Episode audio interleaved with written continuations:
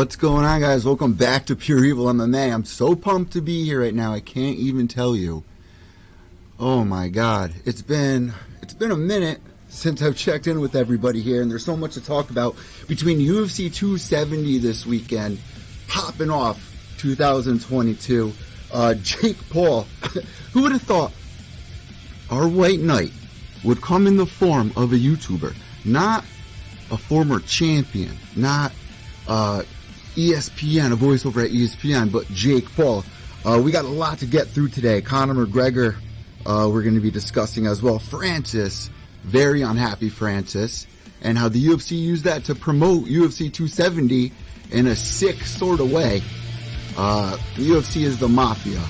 That is today's discussion on today's show. But before we jump into anything, welcome back. If it's your first time tuning in, make sure to give us a follow here on Twitter, iTunes, Spotify, Stitcher, Podbean, Megaphone.fm, wherever you guys are tuning in here. YouTube, youtube.com slash pure evil and also on our Twitter accounts at evil under dash echo. That's E-V-I-L underscore E-C-C-O. That's my personal account, or you can follow us at pure evil MMA underscore. And I want to give everybody a huge shout out and a thank you because I looked us up, uh, and we're in the top 5%. And I haven't done the show in a minute, so I'm really trying to make 2022 our year, guys. So I need your help to make that happen. So let's jump into today's crazy news that we got for UFC 270.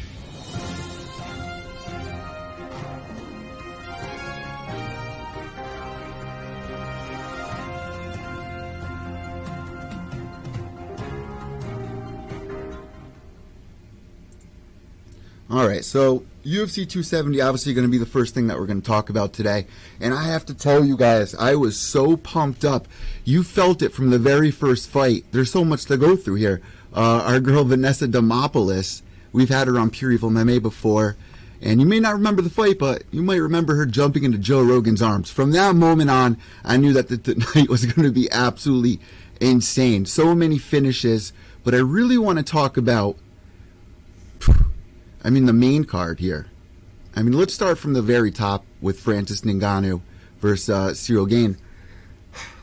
It was difficult coming into it because as he was walking out, you saw he had his legs all braced up, making us wonder you know, is there something wrong with Francis here? Are We're going to see a different kind of Francis, and we did. We saw a wrestling Francis Ngannou, and I have to say, I wasn't really impressed with his performance. If this is the Francis Ngannou who wants to go box Tyson Fury, I do not want to see it. I tweeted it out earlier.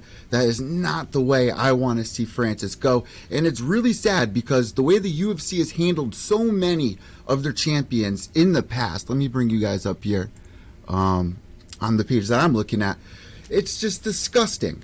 You know, there, there's former champions that couldn't even hold the job over at UFC after they were done fighting, after they they got every every drop of blood from them. You know, when I look at Francis, and you got to think, wow, what humble beginnings this guy really had. You know, they show his mother still living in like a hut and she doesn't want to change. She's so happy with what she has. She's so proud of her son.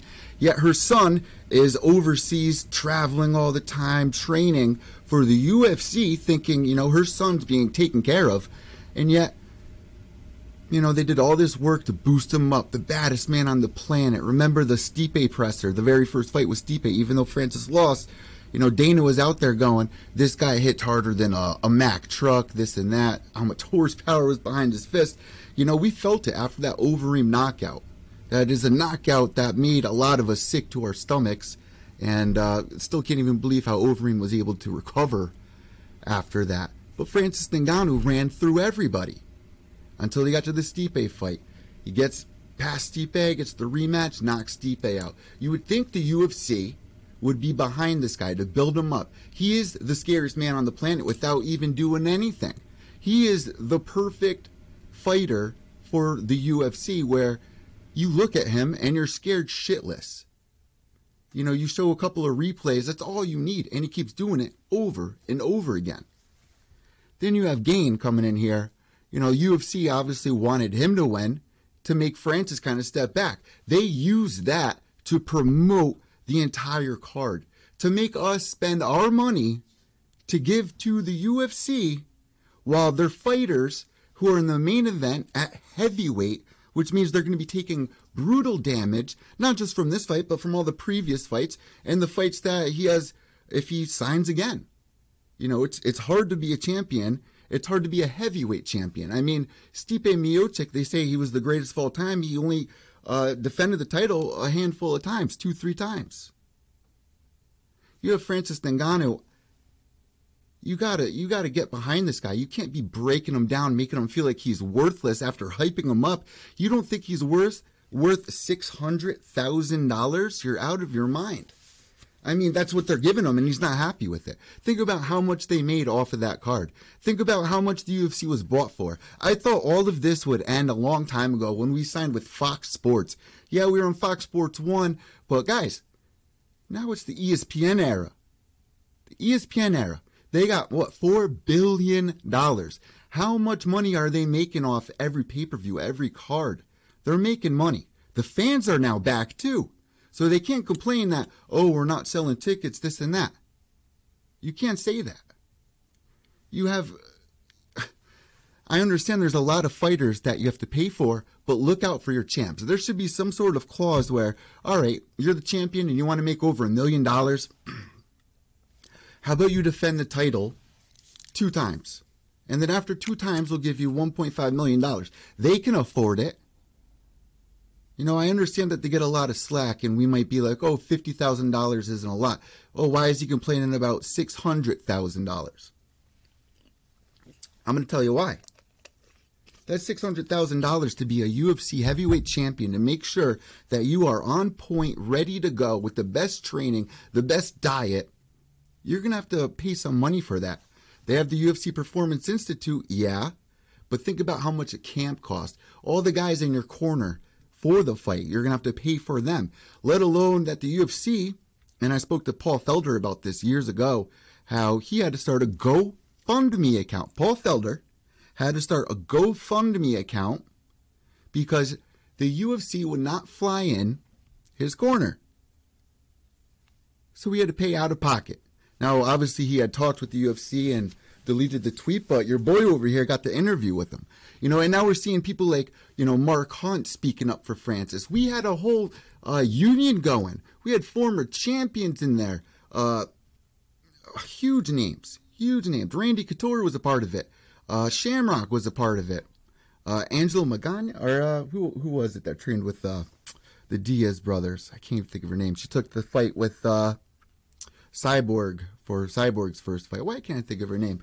But yeah, we, we had all of them, and none of them were able to budge the UFC. A matter of fact, uh, they tried suing them, which is what they're doing to their own champion, guys.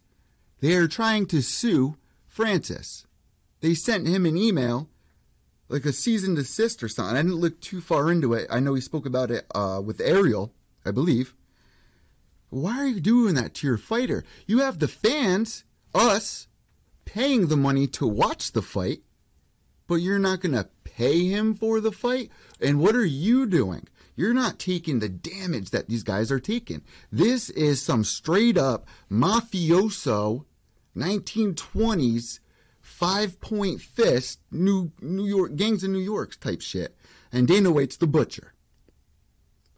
You might say, oh, Dana White doesn't have a say. Dana White doesn't have a say, then why is he running his mouth, running these people, these champions who have worked hard, who have come from nothing, humble beginnings, and making them feel like they are worthless to him? Oh, if, if you're going to complain, there's going to be another one that follows you. It's happened before, it will happen again. So if you don't take my hand, then goodbye. And we've we've seen it, and it's sadly the truth.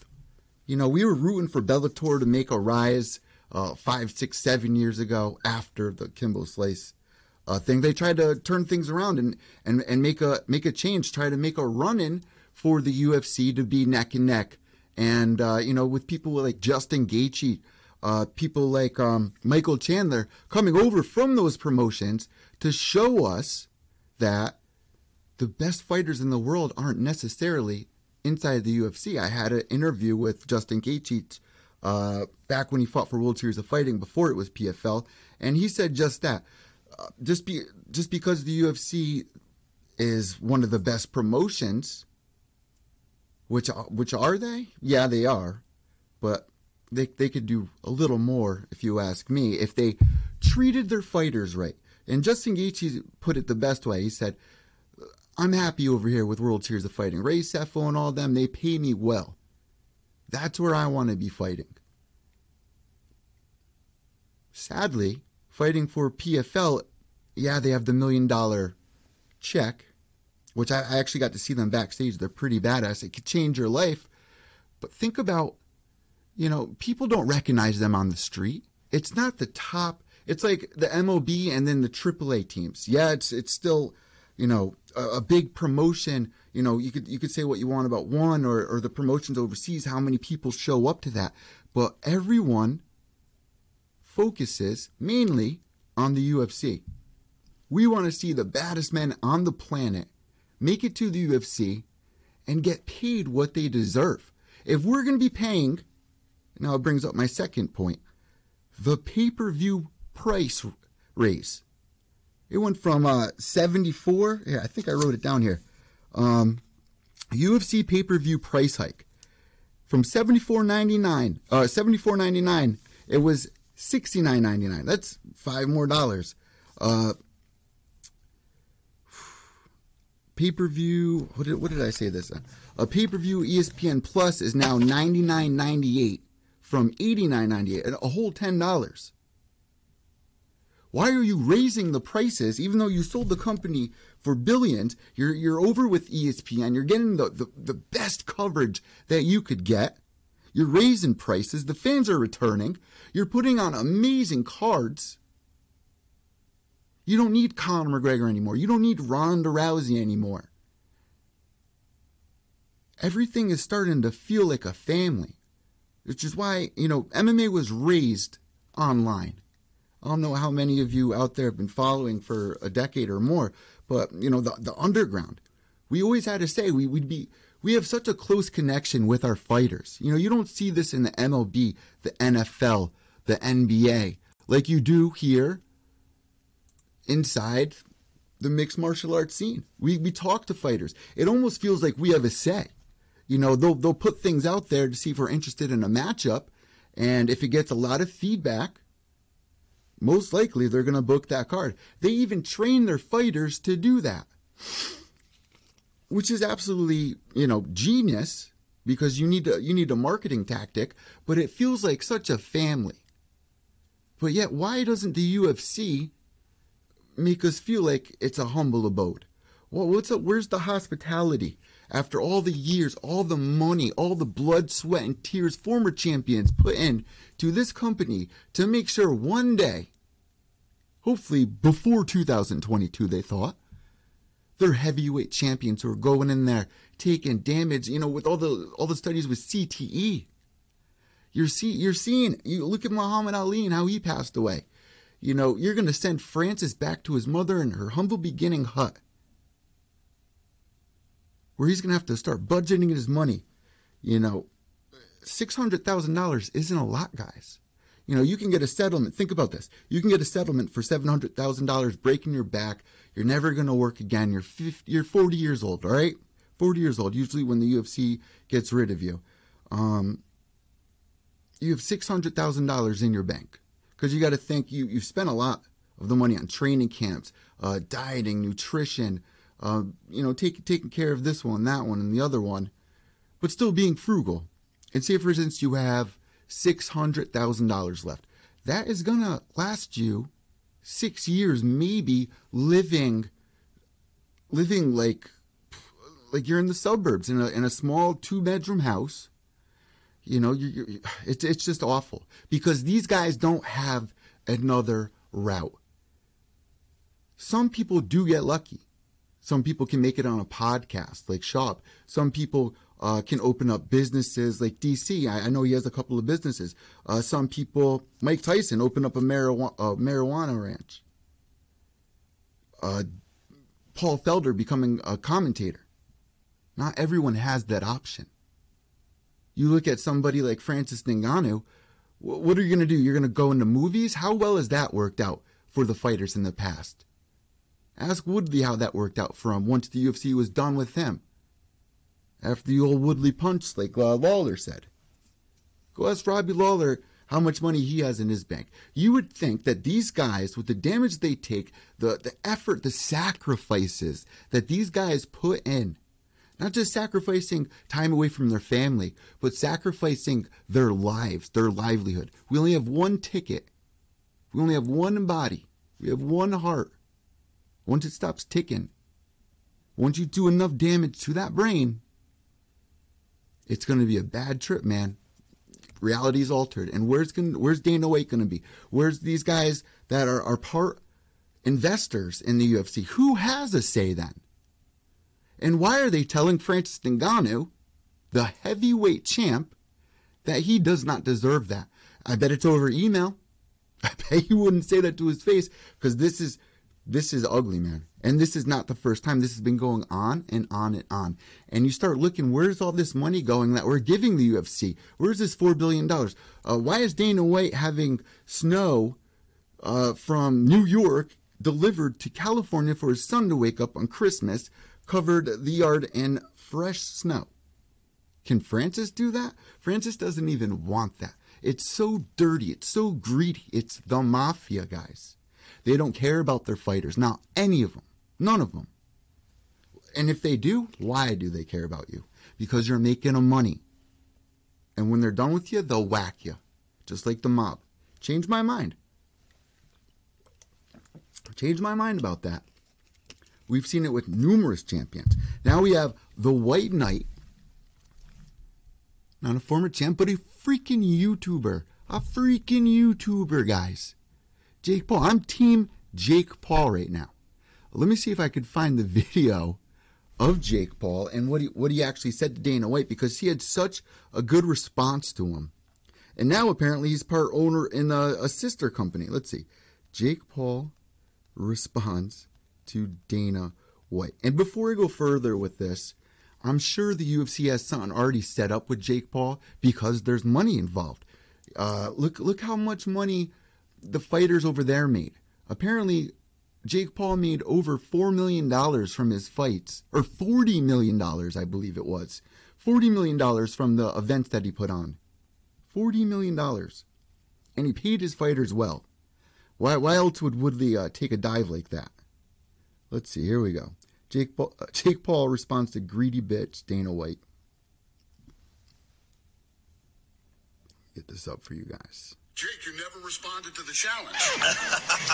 Dana, I accepted every part of your challenge. I said I would fight Masvidal in MMA. Steroid test me whenever the fuck you want. It is two weeks after my fight, and I am a fat bitch. I don't do steroids, and I take it as a compliment because there's no other excuse to me knocking out all of your champions and this kid does steroids. Look at me. Look at that a fat bitch.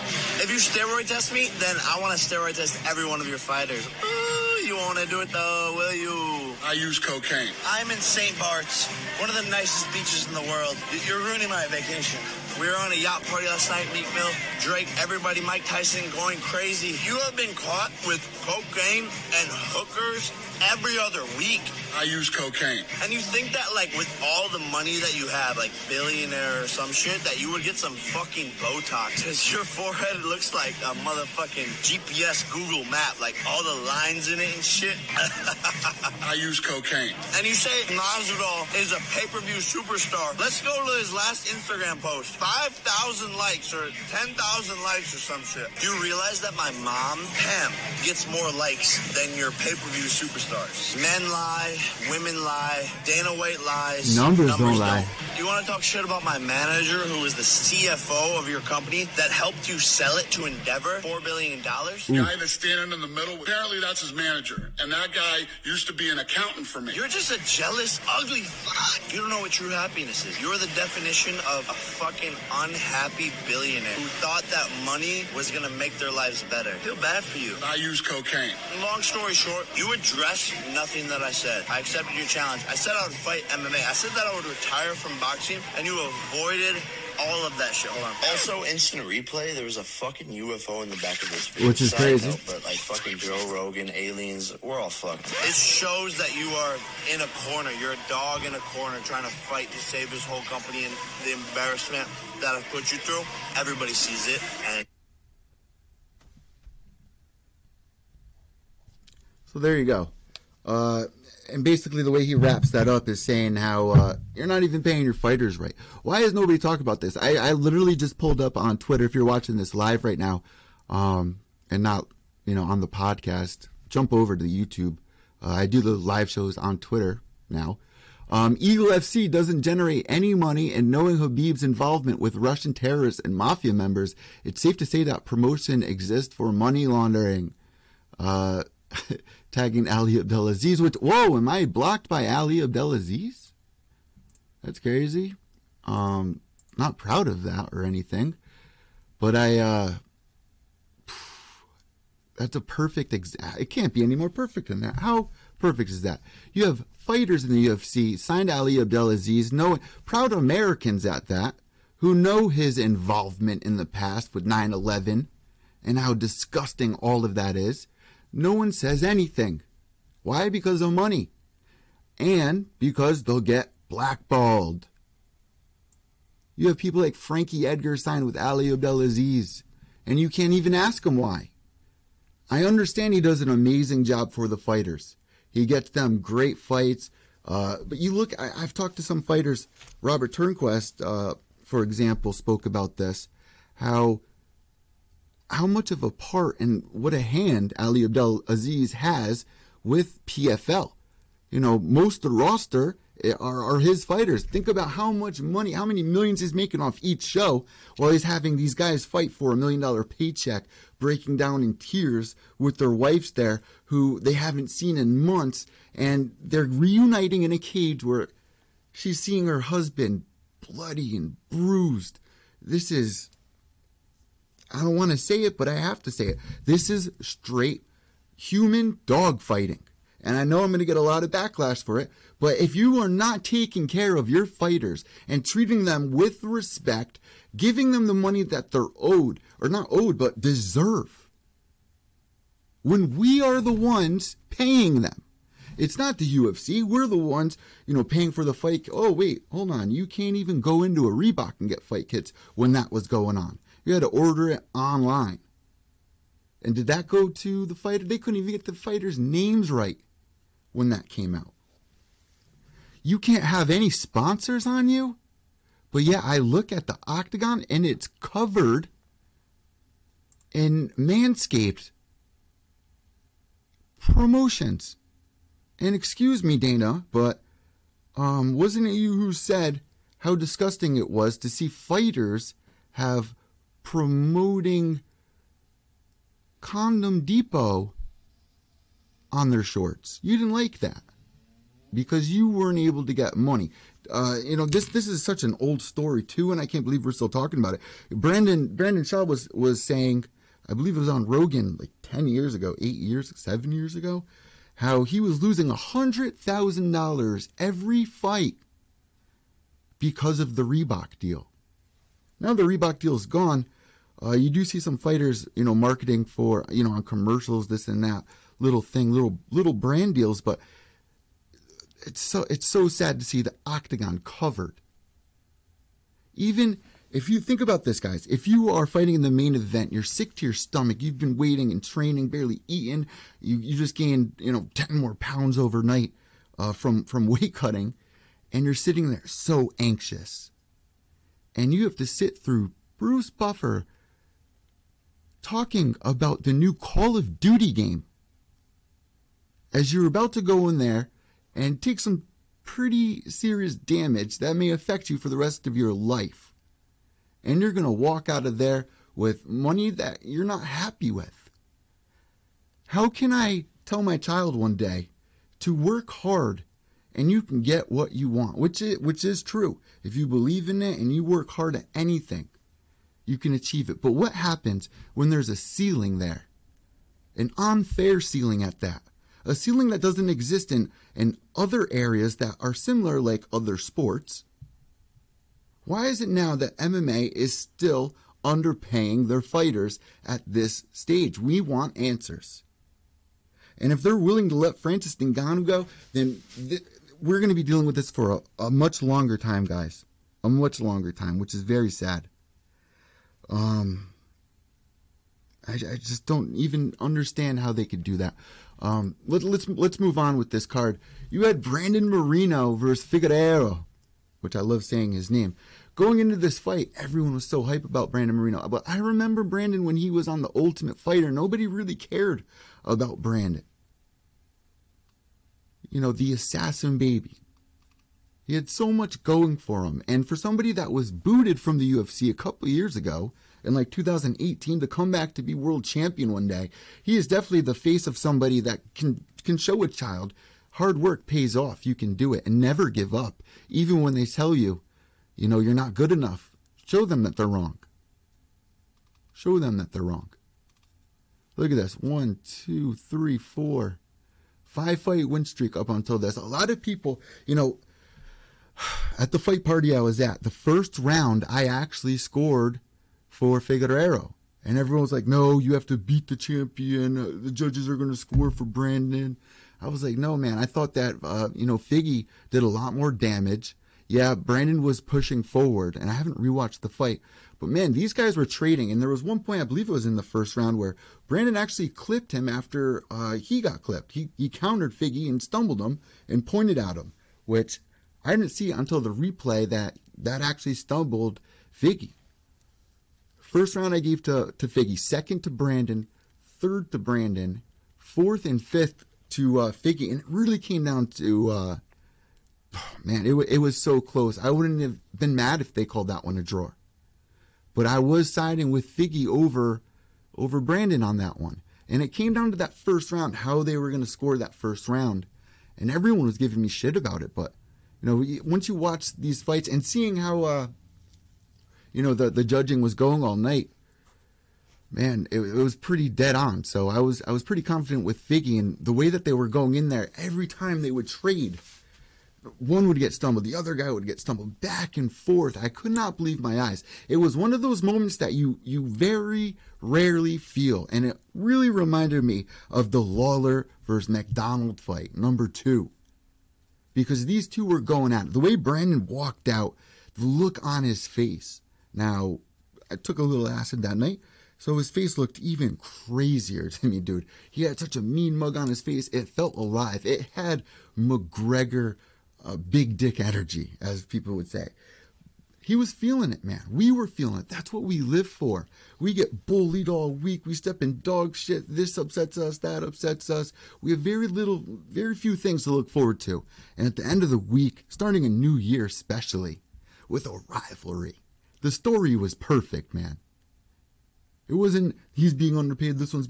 It was a story of two young men fighting, good and a bad guy, and they played the roles perfectly. You couldn't have a, a better bad guy than Brandon.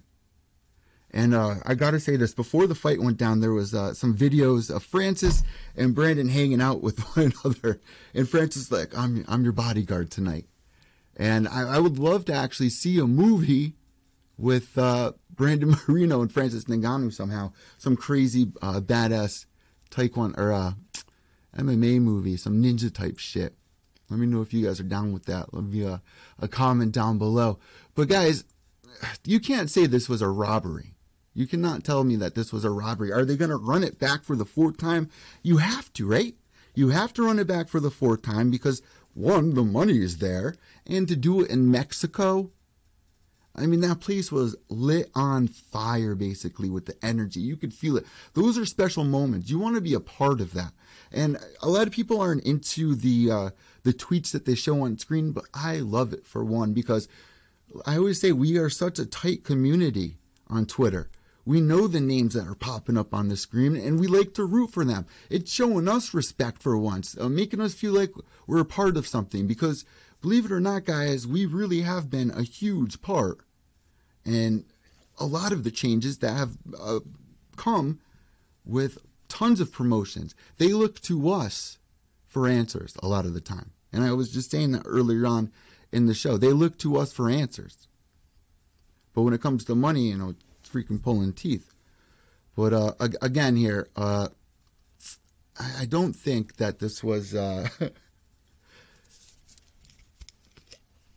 I don't think this was a robbery. I saw so many people saying it. It's ranked number two best MMA fight of 2022. How about that? And there was a lot of close calls in that fight where both guys were getting stumbled. You have to run it back four time in Mexico. Uh, let, us go. Let's go with that. All right. Let's see what other fights were on here. There was one guy I was blown away by. Where is he on this card here? Sorry for listening to the podcast. I'm over here on Tapology. Shout out to Tapology. They've always done a great job. Where is it? Where's my boy? Right here, Jack Della Maddalena versus Pete Rodriguez. Man, I was rooting for Pete Rodriguez, but Jack showed up. Huge dude. Huge. 11 and 2, I guess, now. Fighting out of uh, England. Dude, that was one of the nastiest KOs I've ever seen in my entire freaking life. There's no way I'm not gonna put money on that guy next time I watch him step into the step into the octagon. Um, what other fights on here? I mean, they're all absolutely amazing. How about which was the fight where it was such a huge underdog? It wasn't Matt Frevola? Let's see. Sorry, I'm a little rusty right now, guys. Was it Michael Pereira? No. No, that was actually a great fight. He has such amazing energy when he came out. A lot of the people I was with never seen him fight before, and when they were showing his uh, his previews, of his former fights and the energy that this dude has, flipping on the cage, doing the Showtime kick, uh, Superman punches. He brings a lot of energy. This was a great. Every fight on this card were so evenly matched up, and man, Michael Pereira, yeah, going to the decision, but that was an amazing fight. Definitely want to see him back. Um, Said Nurmagomedov going in there, making things look so easy. Nothing on him, no sweat, like Edson Barboza. You know, nothing, not a scratch on him poor Cody Stamann, man, to, to take him out in 47 seconds, like nothing, says a lot. Says a, a lot about uh, Said Nurmagomedov. Definitely going to put money on him next time uh, he steps in there. Michael Morales, was that the fight where he was such a crazy underdog? Let's take a look at that. KO counter rate 13 and 0. Let's see. Were there odds? I guess they're not showing me the odds on here. I wish I could find it for you guys. But going into one of these fights, man, I'm not doing a good job as a host here if I can't remember which one it was. But the odds were so crazy. It was like 700. Uh, and the dude freaking won, taking the fight on short notice. It was the dude with the long hair. Come on, bro. Where are you at, kid? Oh, Victor Henry. Victor Henry. Victor freaking Henry. That was such an amazing fight. Having trouble in that first round, but man, coming around, getting unanimous decision. That was a great fight on his behalf and had me at the edge of my seat. So UFC 270, if we got to rate this out of 10, I'm giving this one a 9, man. It had everything that we wanted that we didn't get a week prior. I know we were all excited. We were kind of being funny on Twitter, and there was a lot of amazing moments that we had online because we were we were just so thirsty to watch MMA.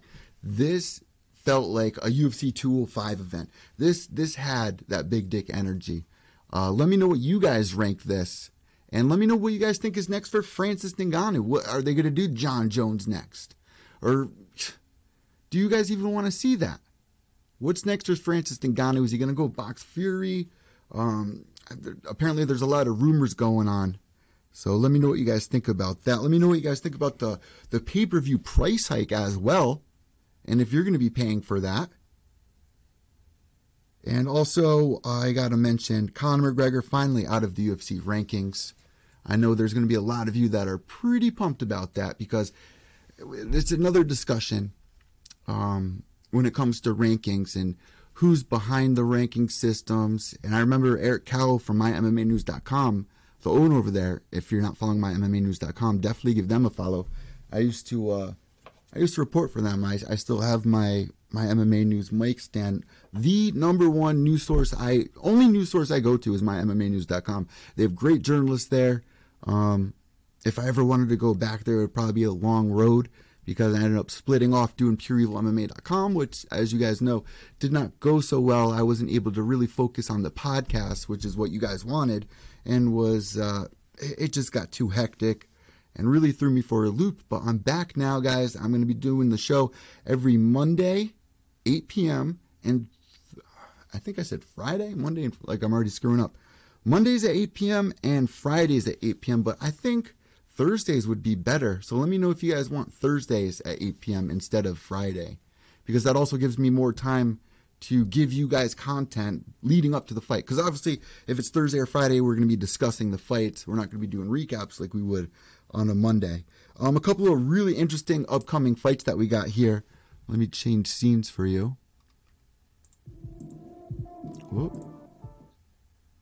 Let me get a better scene for you. I'm so sorry. Uh, all right, here we go. Matt Brown versus Bam Bam Barberena. UFC Columbus, March 26. Uh, Derrick Lewis versus Tai Tuivasa at UFC 271. That's going down February 12th. That was tweeted out by uh, MMA Junkie. And also Big Marcel, who I've had on the podcast before. Go give Big Marcel a follow. He tweets out every fight, it seems like, that gets signed. I don't know how he does it. I asked him about it. He really didn't tell me much. He just says it just happens. So give Big Marcel a follow. Cowboy versus Paddy Pimblett also being rumored. I do not want to see. Apparently UFC is coming back to the O2 Arena. I know they said they were coming back to England or London. Tweeted out a couple days ago. You got to get Paddy on that card, obviously. You know, we only seen him fight once, but we've been following this kid for years. We wanted to see him in the UFC many years ago. I still remember him doing an interview with Ariel Helwani maybe three years ago. You know, he he was just killing it over there, fighting for Cage Warriors, and you know, he, we thought we was going on to Ariel Helwani's show to say, "Hey guys, I'm I signed with the UFC." Nope, in your face, typical Paddy Pimblett, saying, uh, "Maybe a couple more years I'll be in the UFC," because clearly he wasn't offered enough money. Now he's in the UFC, goes in there, puts on one hell of a performance I don't know if it's the best UFC debut. I, how could people be saying that? I feel like a lot of people have been throwing that around a lot lately.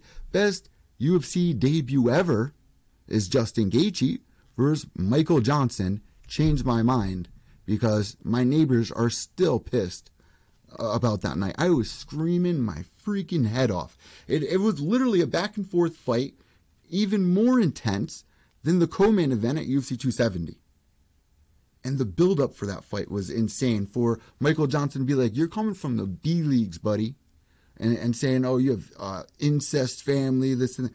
dude." Justin Gaethje's Michael Johnson, bro. If you've never seen that fight, go check that out. That is my pick for UFC uh, debut of all time. Changed my mind. So Cowboy versus Paddy Pimblett. Don't want to see it. Is it interesting? Not really. It almost feels like another call out to Cowboy to make a name for Paddy. But Paddy, you don't need that, man. Pick your fights wisely because if you're going in there and you're taking this fight against Cowboy, you still don't know which Cowboy is going to show up. Is he going to, you know, be the intimidated Cowboy who who gets shook in a main event, or is he going to be the badass Cowboy, which you know it goes on and off? I have a feeling we're going to see a badass Cowboy if he gets matched up against Paddy and it wouldn't take too many brownie points away from Paddy for that loss because, again, it is Cowboy Cerrone, an older Cowboy Cerrone, but um, that would be a big win for, for Cowboy if you ask me. Not so much a big win for, for Paddy because even if he wins, people could still say, well, you, you beat an old, washed up Cowboy, which is absolutely disgusting to say. Cowboy is a freaking legend and will kick anybody's ass anytime, any day, which we, which he's proved to us he, he gets his. Um, so I don't know, man. It's it's absolutely been a crazy time going into 2023. What the hell is going to happen in our future with Jake Paul, the money thing? He's not going to let that go, and I hope he doesn't. I am definitely Team Jake Paul. Let's move on to our evil eye of the week.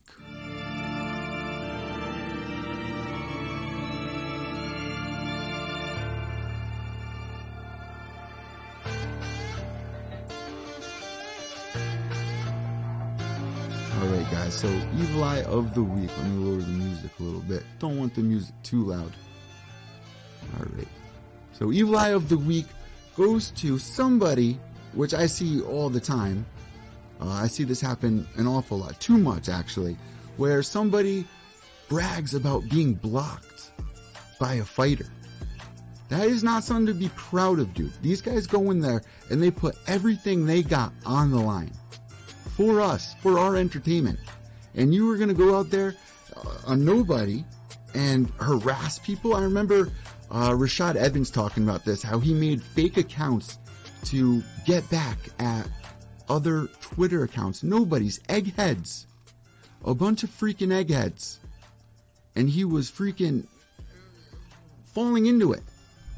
Can't have that happen. I don't know if I really want to show this guy's name, but I'm gonna. Uh, this is why he's the evil eye of the week. He got blocked by Belal Muhammad. Bro, how do you get blocked by the nicest guy in the MMA scene? Belal, what did you say to him? So David Rubin MMA, January 12th at David Rubin MMA. Ha ha ha, what a beta lose a kid. What a beta lose a kid couldn't handle the smoke. Hashtag MMA Twitter. First off, David Rubin. Get, get that MMA Twitter hashtag out of here because we're not standing by it. There's one like and one retweet. Run one retweet. And I put it on my bookmarks. This is nothing to be proud of, bro. We are a community trying to build these fighters up, trying to make them worth more because the more that we do to pump them up, the better it is for us, the better it is for them. It's a big circle. Why are you on the dark side trying to harass fighters for your own enjoyment? And then you're going to take a screenshot and tweet it out? Now, maybe this is a rookie mistake. I know, you know, I've made a lot of pretty stupid mistakes. I've been blocked by, uh, you know, even even Rampage. I'm, I'm blocked by. Maybe Ali Abdelaziz, as we learned on today's show. But this is nothing to be proud of, at all. For them to go out there, put everything on the line on national TV, you're going to say, well, they got to expect the heat. Bro, you are sitting at home on Twitter trying to get any type of reaction out of somebody that wakes up every day motivated, has self discipline, puts themselves out there to get beat up on live television for our entertainment, and you're going to harass him? Bro, this is a fighter. He has no time to fight over fucking the keyboard. What are you doing? Why do you think you beat Belal Muhammad? You're 1 and 0 now or something? What are you doing? Get hashtag MMA Twitter out of here. Get David Rubin out of here because this is not the type of people we want. I understand there's there's trolls out there. There's good trolls, there's bad trolls. We got to live with them. But when you're harassing fighters, it makes you think what's going on in your life that yeah, you can, you can look at me and be like, well, bro, you're you're saying this and that about this fight and how this one didn't do that good and this and that. These are my opinions. I'm not trying to hurt anybody. This is my opinion. There are people out there throwing stones in glass houses on Twitter, and you think we're to applaud you? This is Belal Muhammad. This isn't. Uh, this, who, who can I even say here? This isn't Colby Covington. I can see how if it was a hated fighter, or maybe even you know Conor McGregor, you're like, oh my God, Conor McGregor blocked me, which means he noticed me. You're happy you got noticed, aren't you? And now you want to make a tweet to get even more notice. Look at this guy who's on TV that fights in front of us. Look, he blocked me. He blocked me. Not cool, bro. Um, I know this is uh, evil eye of the week, but how about a, a congratulations to Brandon Moreno? Even though he lost they are going to run it back, as we just discussed. 2018 cut from the UFC. 2021, the first ever Mexican born UFC champion. Mexico, you have a champion.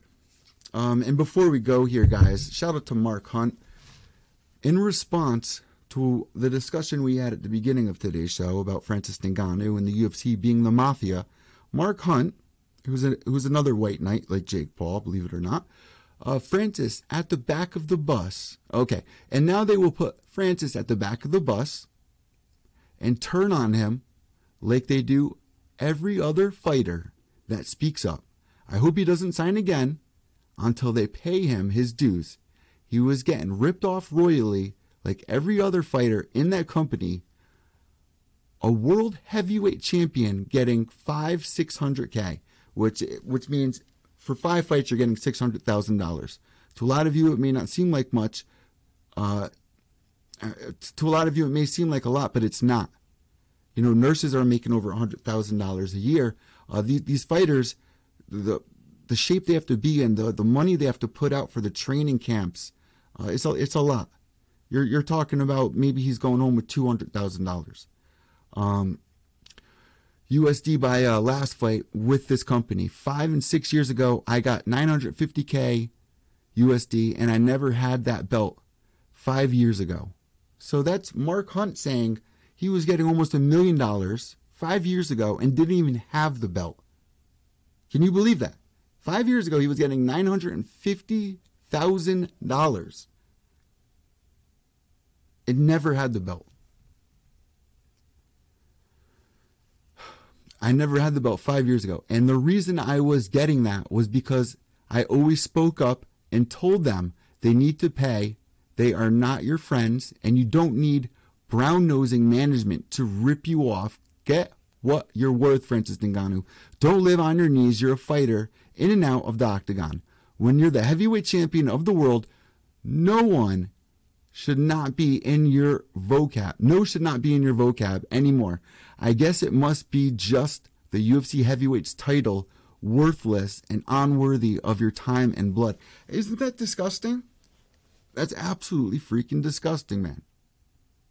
So then, also uh, yesterday, Jake Paul has announced an investment in Endeavor, UFC's parent company, engaged in a long running feud with Dana White over fighters' well being. Paul says his investment is focused on raising fighter pay and providing long term health care. You have the number one person on the planet who gets the most attention. You know, he really put it to Dana White, man, saying, oh, Jorge Masvidal is your pay per view star. And I know Jorge Masvidal was really excited about that, saying, oh, you're, you're showing me the respect finally. But Jake put it in such a crazy way where it was like, your pay per view star is getting less likes and retweets than my mother. Even even his brother Logan's dog gets more retweets and likes than our freaking pay-per-view stars.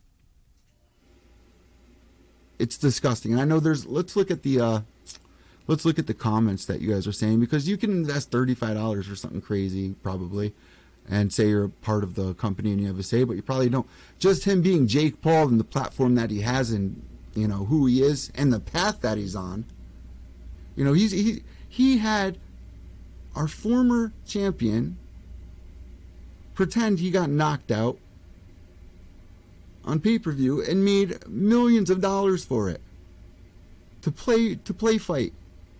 And yet in the UFC, the real thing, they're not making that money. Another good thing about, you know, Jake and all of this is he's bringing new, young, fresh eyes to the UFC along with this which means the UFC is making more money, of course, because kids are a cash grab for having their parents buy them this, that, and the other thing. Go ask Logan Paul. So I'm really not against Jake Paul at all. So let's see. Uh, they also tweeted when Endeavor bought into the UFC in 2016, the four billion price tag was an investment in the potential that the MMA, the MMA, would become mainstream.